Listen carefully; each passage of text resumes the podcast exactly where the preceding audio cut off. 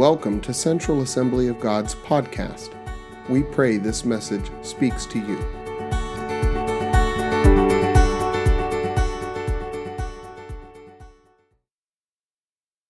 All right, if you want to turn with me to Luke chapter 16, what I want to do uh, today, you know, we, we've talked about Pushpay over these past couple months. We just talked about, or these past several weeks, we talked about missions giving. And I felt in my heart uh, back in July when we came back from El Salvador that the Lord was going to have me preach several messages on money, on finances, on giving, the wisdom that God wants us to have with that. However, He took us in, in a slightly different direction uh, into the sermon series, Spark Before the Fire. And I feel like he's just released me to share a few messages on that in the upcoming week. So, what I want to talk to you out of Luke 16 today is about the connection between your ability to steward and handle wealth, worldly money, and your ability and opportunity to handle spiritual riches. I do believe that there is a correlation, a connection there, and I think that we'll see it here in Luke chapter 16. You know, if you remember, just I want you to keep this in mind as we're talking about words like wealth and prosperity, uh, income, money. I want you to understand, compared to 80% of the rest of the world, you are wealthy and you are prosperous. All right? So when we, when we talk about that, I'm not saying you have to have the private jet when I'm talking about prosperity. I'm saying you have more than 80, if not 90% of the most uh, of the rest of this world. So when I talk about money, I'm not talking about those of you who make over 100,000 or if you have two vacation homes. I'm perfectly fine with that if you do. What I'm saying is this, if you have a home or an apartment, a car, and a mobile phone, you would qualify as having an abundance of resources compared to the rest of this world. It's what we do with those resources that can open up the door to being used in greater ways by God. Now, I can say with confidence that this church is in a healthy place financially. We just celebrated it with missions. Our giving is, is up. We're in a good place. So I'm not preaching a message, a, a money message out of desperation. I'm not secretly hoping that we get, you know, we get out of the red and into the black for the rest of the year. We're in a good place. And I think this is the best time to preach on something like this. You know, my heart's pure, and my heart is pure for your heart to be pure before the Lord. To understand that giving is part of us following the Lord and just responding to his nature of generosity. Now, next week, like Vicki already said, we're going to talk about a project in El Salvador. It does have a large price tag on it, but there's no hidden innuendos in today's message. Today's message is about our heart toward the Lord and how generosity will flow when we're completely sold out to Him. Everybody say amen? amen? I know the message of prosperity has been abused.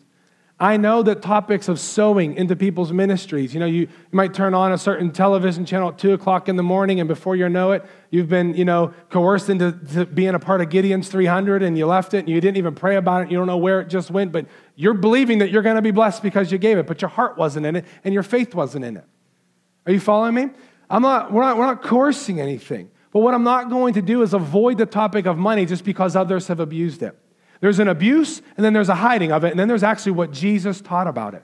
And that's what we're going to do. We're going to talk about money. We're going to talk about generosity. We're going to talk about giving because you know what? If your heart is settled in that matter of the Lord is your Lord of all, then giving is exciting. In fact, you start to think about ways how can you leverage my money, God, to bring your kingdom to this earth in a greater way? How can you use my abundance to bring glory to your name? How can you use, even if my, my resources are limited, what can you do with these, God, to help touch somebody's life, to help meet a need in my community?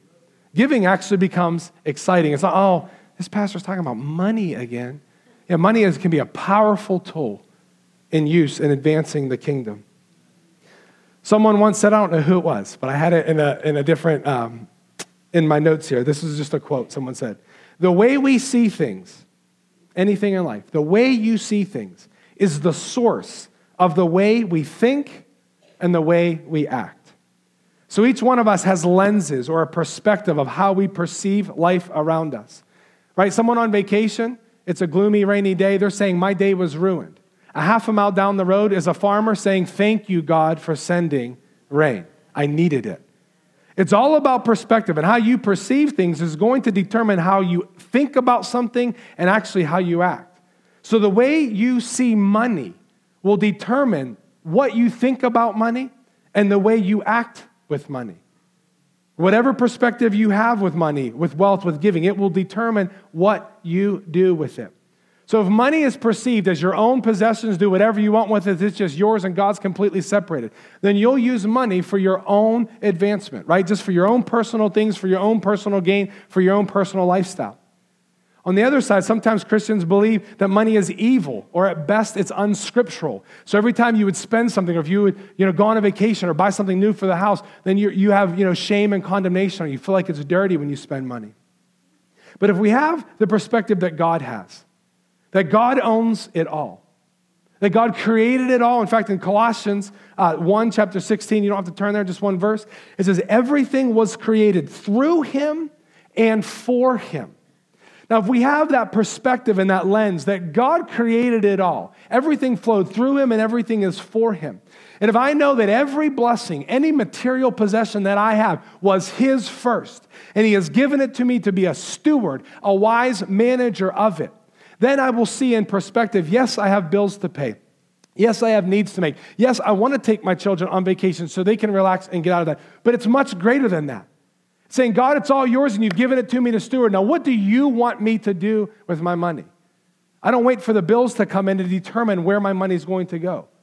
I make up my mind before I ever get the paycheck how my money is going to be used for His glory first and foremost, knowing that He's going to take care of the end of the month when it comes around.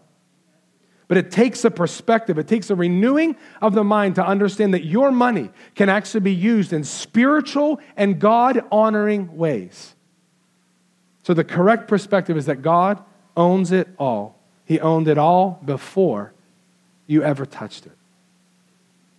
Now, when I think about national studies, you hear these statistics sometimes. A few years ago, there was a, a Barna Research did uh, studies on the church. It said that 80% of evangelicals said they donated something to charity in the past year. So, dollar, five dollars, whatever it was. So that's large. 80% of evangelicals donated to some type of charity.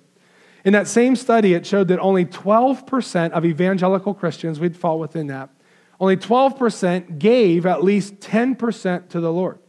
Now, 10% is used as a reference point to the tithe that was taught throughout the Old Testament.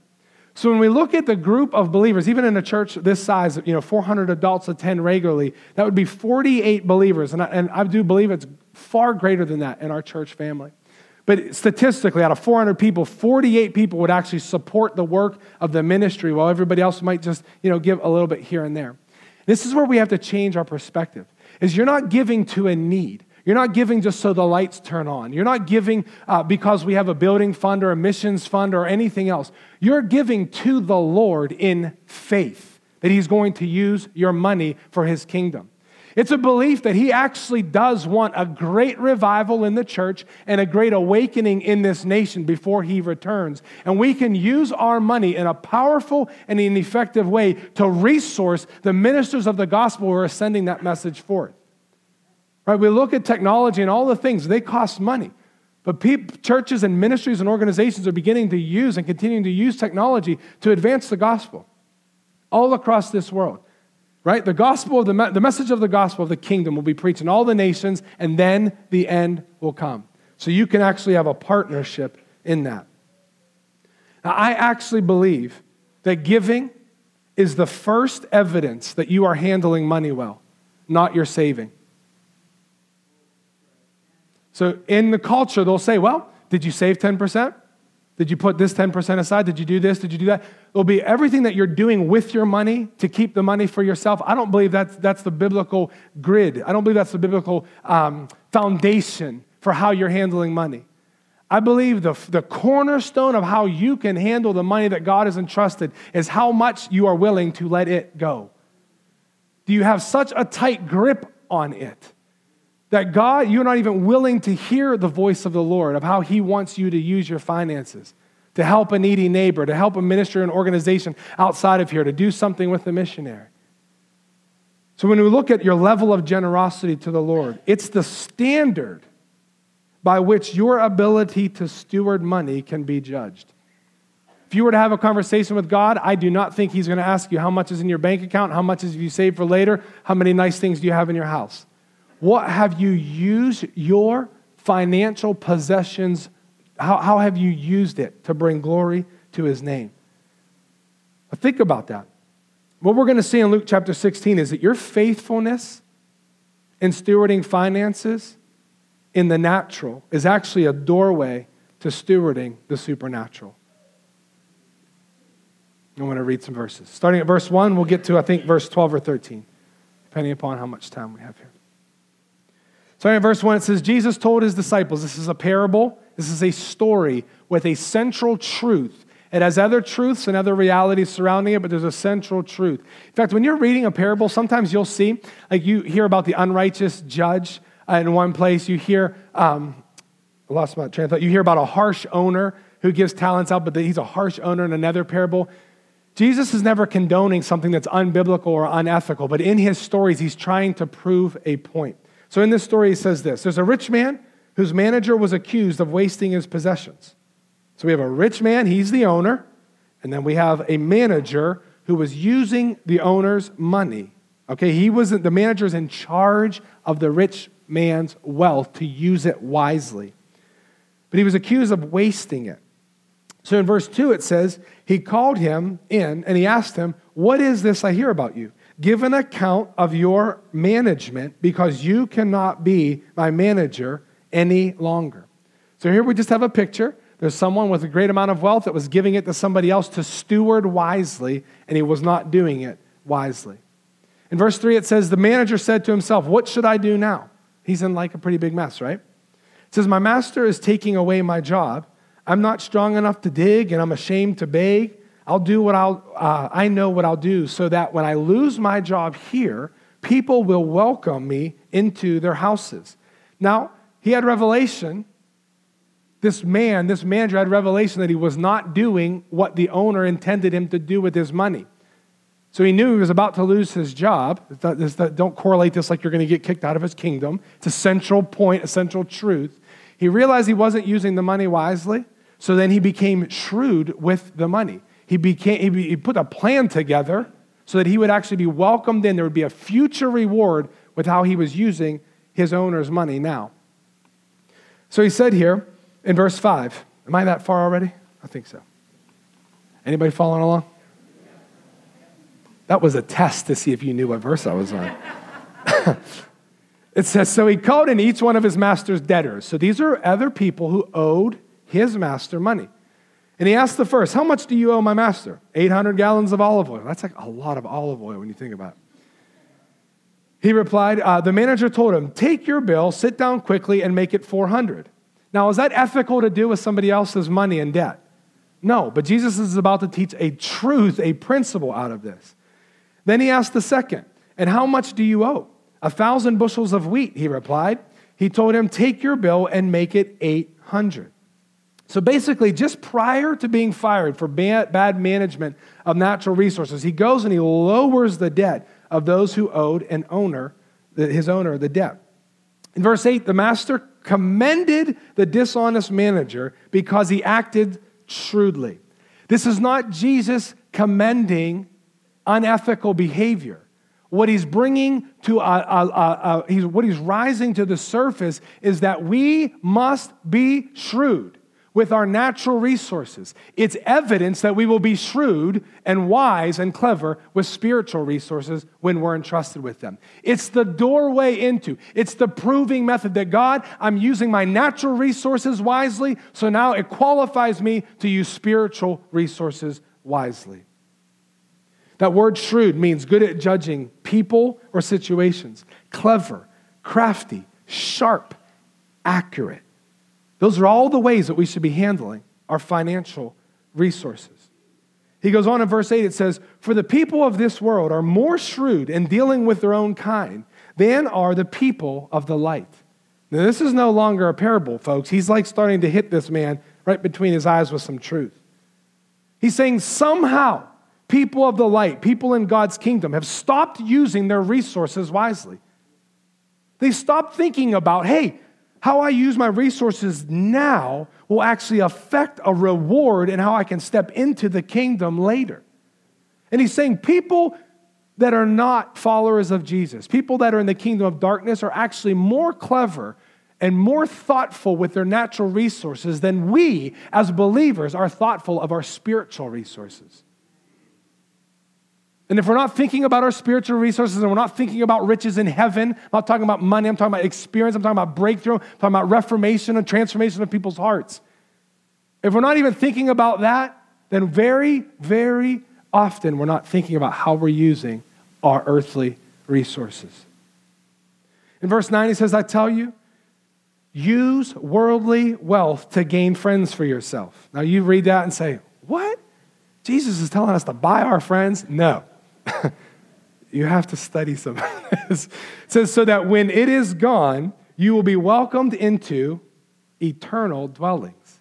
Now, watch what he's showing here. Again, he's showing the correlation, the connection between how we use our worldly wealth and how we will be welcomed into eternal dwellings.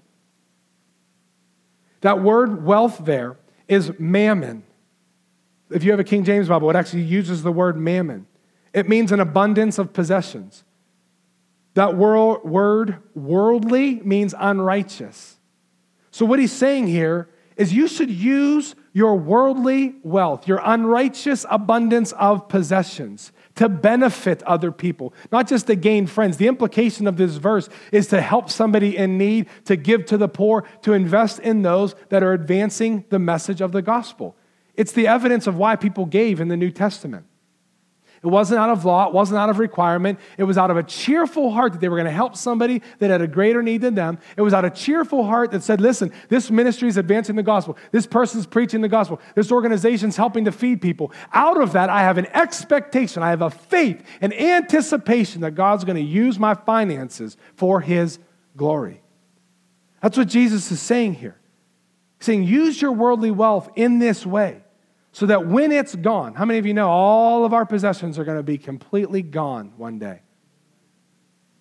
We do. We work so hard to build up our finances. And there's nothing wrong with saving. There's evidence in Scripture of saving, investing in future, in our, in our own future, investing in future generations.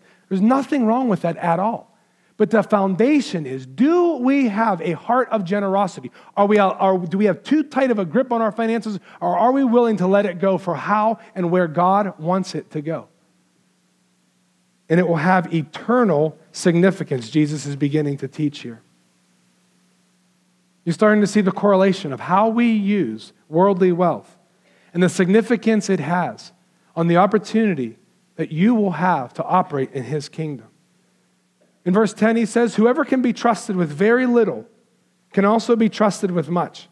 I don't know why that word very is in there, but that's like really cool. Like Jesus trusts us so much. He's saying, listen, if I can just see that you can be trusted with very little resources, that if I know you're trustworthy, now I'll trust you with much. But that doesn't always correlate to, hey, if you were good with 20 cents, you'll be good with 20 million. He's talking earthly resources to heavenly riches. I want you to see the comparison. I'm not saying, listen, when you invest and you give, God oftentimes will continue to reward you financially. I'm not saying don't expect that. But your heart, you're giving because you know you're being wise in the natural. So now you can be trusted with wisdom in the supernatural. He says, Whoever is dishonest with very little will also be dishonest with much. Listen, you can't wait to hit the jackpot and then say, I'll start giving.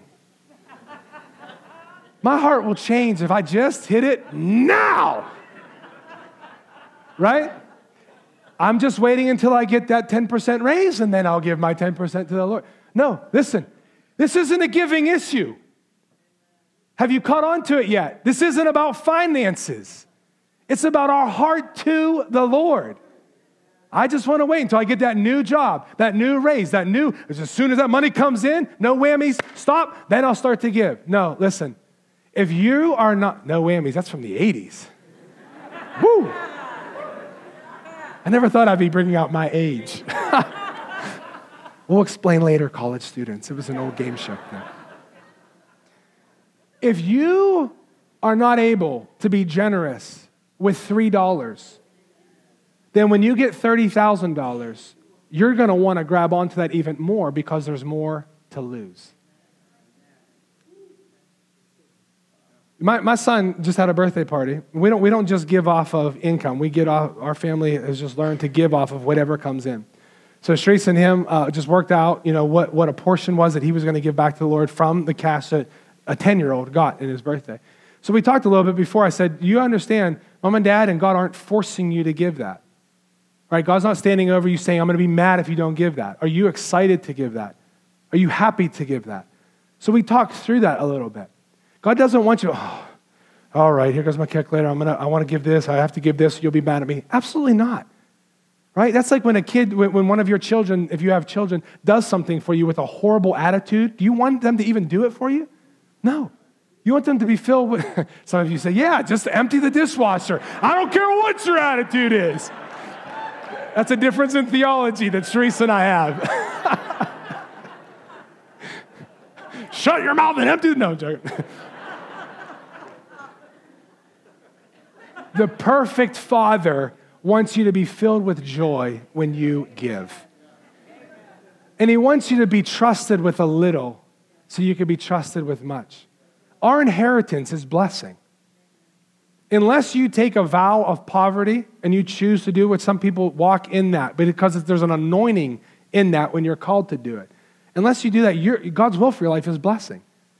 He wants you to be trusted with little so he can trust you with much in both the natural and the supernatural. In Matthew 16, or Matthew 6, sorry, verse 19, it says, Don't store up treasures here on earth where moth, and, where moth eats them and rust destroys them, where thieves break in and steal. Store your treasures in heaven, where moths and rust cannot steal or destroy, and thieves cannot break in and steal. It says, Wherever your treasure is, the desires of your heart will also be. That's a New Living Translation. I like that. Where your treasure is, the desires of your heart will also be. So if your treasure is in an item in your home, if your treasure is in the next car that you want, if your treasure is in something else where your attention is on that and your goal is on that and all of your heart is focused on that, that's where the desires of your heart are going to flow out of. And that's why when some, when some people say, well, wait, we gave to Paul Martini on Saturday, on Sunday we gave to Global Awakening, two weeks later we gave to uh, Pastor Appreciation, in a couple weeks they're asking for this. No, we're not asking. We're not asking because we're in need. I, I want you to get this. We're giving people opportunities to support and sow into ministries and greater ways that we can touch this world with the message of Jesus Christ, period. So you, I want you to check what your heart is feeling when we talk about money, generosity, letting go of resources. If there's like that irritation or if there's that excitement about it. If there's the irritation, maybe the Lord wants to give you a revelation today that He truly is Lord of all. So it's where your treasure is, there your heart will be also. You know, the treasure, I believe the treasure of Sharice in my heart is for our kids to be raised up in a supernatural environment. So just about two weeks ago, I think it was like two weeks ago, we were going to a conference, and in that conference uh, was uh, chil- a children's um, uh, segment. Thank you. So in the morning and the evening, they were learning similar topics than we were. They had uh, one of the revivalists that were speaking in the one session go and speaking. God's power came, and even kids in elementary school being filled with the Holy Spirit, being put under the power of God. We want our children to be raised in that environment, okay? Now, we knew that this conference was coming up, and we knew we didn't have enough money to, to take the kids, okay? So we began to pray, and we trusted that the Lord was going to do it. But where's, our, where's the treasure of our heart? Where's the desire of our heart? Our treasure was for our kids to be raised up in the supernatural, for our kids to be exposed to the same things that we're being exposed to, right? We had some other unforeseen expenses this year, so we just didn't have the money, you know, whether it was their portion of the hotel room, the meals, uh, the, the, uh, the actual registration, whatever it was, we didn't have it. But what happened over weeks and weeks of just praying and believing? Like they're registered now, and like we have to feed them while they're there. So we're trusting that the Lord's going to provide. But our treasure is on our kids being raised in something spiritual, a, a, a spiritual rich, a spiritual wealth. Two weeks before we leave, two weeks and two days before we leave, I get handed an envelope. It's an anonymous envelope. That it, it was just a very kind note in it. Nobody uh, had signed it, but it was for an amount that we needed plus some to pay for some of the unforeseen bills that we had. You can't make this stuff up, right? I could have stood up here and said, "Well, we really hope to leave in a couple weeks. We just don't have the no." Because it's not about you giving to a need. It's about somebody responding in faith because we were praying in faith. And there's an excitement there. God, how do you want to use my resources to advance your kingdom? So it's the day I'm, I'm, I'm supposed to baptize people in like five minutes, and I open this up and I read this note, and I'm like crying my face off like a little baby. right before I come up here, saying, God, you are so good. You are so faithful. You knew exactly when we needed to go. You knew what we needed to bring our kids up. So now our, the desire of our heart rises in that area now because we know He's going to be faithful. Verse 11, I want to camp out on for maybe five minutes, then we'll close up. Verse 11 of Luke 16 says, If you have not been trustworthy in handling worldly wealth, who will trust you with true riches? That's the NIV. The NLT says, If you are untrustworthy about worldly wealth, who will trust you with true riches of heaven? New King James. Therefore, if you have not been faithful in the unrighteous mammon or unrighteous wealth, who will commit to you a trust in the true riches? Bill Johnson once said that money is the kindergarten of the spiritual life. We think we'll start, right, we'll start with the, all the spiritual stuff, right? Bible reading, prayer, fasting. We'll rearrange our schedules for that, won't we? We'll rearrange our schedules to pray, to read God's word. We'll actually not go, we will forego eating food for several days to spend time in fasting. But do we ever rearrange our budget? Do we rearrange our spending habits to give to the Lord? It's all spiritual. Money isn't an add on. How we're handling our money is the quickest, first, easiest way that we can show God He's Lord of all. In fact, if you call Jesus your Lord, but you have not given him lordship over your finances, is he Lord of all?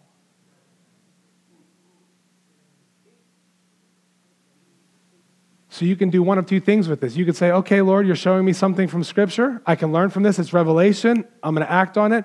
Or you can feel condemned and feel like, oh, he's just trying to be hard on me. I believe choice one is the biblical way. There's revelation that's saying in Scripture, if you're not trustworthy, with handling worldly wealth, then you will not be given the opportunity to handle heavenly riches. If giving is a done deal in your heart, generosity is a done deal in your heart, then it doesn't irritate you or offend you when a pastor talks about it. If you're irritated or offended or just can't wait until these five minutes are up, then it's not, it might not be a done deal for you. And that's okay. It wasn't always a done deal for me. Right? But when it's settled in your heart, then you're like, okay, that's good. What can we do with our finances to bring glory to God? See, when Jesus is your Lord, all aspects of your life come into alignment with his kingdom humility, honesty, integrity, passion, and giving is one of those. So we should be able to rearrange our life in the same ways we would for Bible reading and prayer as we do for giving. I believe that a culture of generosity, absolutely including financial generosity, is a necessity to steward his presence. And I believe the Lord showed me why. If we're not generous with our money, then we're worried about who's going to use our money wrong. If I give money to a poor person, what if he goes out and buys alcohol with it? Like there's always a concern with how generosity will affect other people. I believe if we're not generous with our money and God begins to show up, in our services in powerful ways. Guess what? When He shows up, generosity shows up. Okay? So there's going to be someone that has lied to you, stabbed you in the back, betrayed you for years, and you two aren't right yet. And this person's standing up here like this, maybe even like this, maybe not even worshiping, maybe they're not even up here, maybe they're in the back row. And God's generosity comes and completely encounters this person. And they get set free and they get forgiven, and there's no more shame, there's no more condemnation, and His generosity has completely transformed their life. And you're sitting over there saying, He doesn't deserve that. She doesn't deserve that. And it's a sign in your heart that you don't have a generous heart. If we settle it before that ever happens, back in the earthly wealth, earthly resources, worldly possessions, settle the issue of generosity in your heart and say, It's not mine. You've given it to me to steward. Okay, you're telling me to give it here? Okay. You're telling me to give it over here? Good. You're telling me to give it there? Fine. When you let that flow, then when God begins to touch people, you just see Him as doing this. You want it? Good. You deserve it? Go. Okay, back there. Oh, you're bound. Okay, you're free. Right? So we handle this. We want to be trustworthy with worldly wealth so we can be trusted with true heavenly riches. What are the heavenly riches? What are they? They're the people that are getting born again in this church. They're the two people that just came to know the Lord on the, what was it? It was the third Friday night that, that the teams went out. Two more people came to know the Lord in street ministry. It's, the, it's Gwen getting completely set free, being healed, saved, healed, and delivered all in one day. Those are true heavenly riches. We talk about revival, spirit comes, spirit comes, spirit comes, but do not touch my wallet. right? I want to feel you here, not here. Come on. I want to be as excited about giving to the Lord or giving to someone in need as I am about somebody getting healed. The reverse of that verse, 11, would say, Since you have been trustworthy in handling worldly wealth, you will now be trusted with heavenly riches. Down in verse 13, it says, No servant can serve two masters. Either you hate the one and love the other, or he will be devoted to the one and despise the other. When it says hating one, it's not talking about hating money, like when you get it, you're like, oh, I, I hate you. Like, I, I, don't, I don't want you. well, I want money. Yeah, we have four kids and they eat a lot, so like we need money. It's talking about hating the power, the spirit behind that mammon. It's hating the grip that it can have on your life. That's why I'm going to talk about giving next week in the most practical sense of how Sharice and I, we give before we ever even see the check. It doesn't, we don't have an option to not give. And we didn't calculate our generosity. It's in our heart first. So we know it's not going to have a grip on us. We're going to tell our money where it's going to go. You could say, well, yeah, well, you tell that to your mortgage company. No, I chose to have a mortgage. I choose to have gas. I choose to have electricity, right? I choose to have all those things. So I don't have to be mad at the utility company. I choose to have those. So I'm still telling my money where it's going to go. So when money doesn't have a power over you, when that spirit of mammon isn't in your life, then you could say, I hate that spirit. Now I love God. He's the Lord of all. But on the flip side, it says you'll be devoted to one and despise the other. If you're devoted to money, you're devoted to things, and you're devoted to, to possessions, doesn't mean that you'll despise God. You'll, just, you'll despise every teaching on finances that God gives you through His Word. You'll despise hearing, oh, it's just another person talking about money. I was tempted, tempted is a, is a bad thing. I, I was thoughtful about actually receiving an offering of repentance today. But I don't want to force an attitude of repentance on people. And I don't want you to think like I'm just taking an offering to benefit the church. So if the Lord has given you revelation over this message over the next few weeks, and you begin to give to the Lord for the very first time, I'm asking you, I don't, I don't care if you give it to the church or not, uh, uh, but when you give it, give it as an offering of repentance.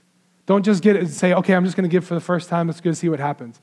In your heart, give it as an offering of repentance. Say, God, I'm turning away from not being shrewd. I'm turning away from possibly that spirit of mammon, of greed, of, of just being afraid of, of not having enough.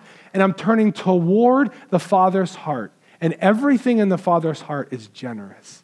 So I'm going to give you an offering of repentance away from that lifestyle. And then you watch as generosity continues to flow. And then you watch as spiritual riches, heavenly riches, and breakthrough are entrusted to your lives.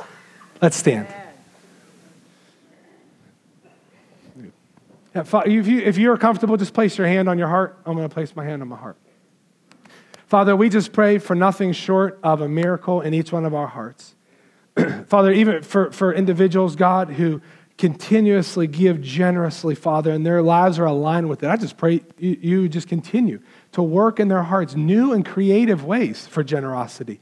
Father, if you've gifted people with the ability to make wealth, as your word says, that are in this church, I pray that you would even double that ability so that they would continue to be excited and entrepreneurial and creative about what you want to do through their life of giving.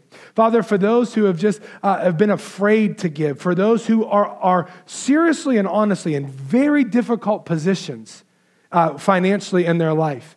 God, I just pray against any guilt or condemnation from this message. In fact, I pray against somebody's uh, uh, somebody's temptation to just give as a response and not have their heart attached to it. We want your heart, Father. We want a heart of generosity, Lord Jesus. So I pray for a miracle to take place in our hearts, that you will increase the divine generosity of each heart in this room until we mirror the generosity of the divine Father, the creator and owner of everything. And Father, we just call it to be done now. In Jesus' name we pray. Amen. Thank you for joining us. Be sure to check us out on the web at centralconnect.org.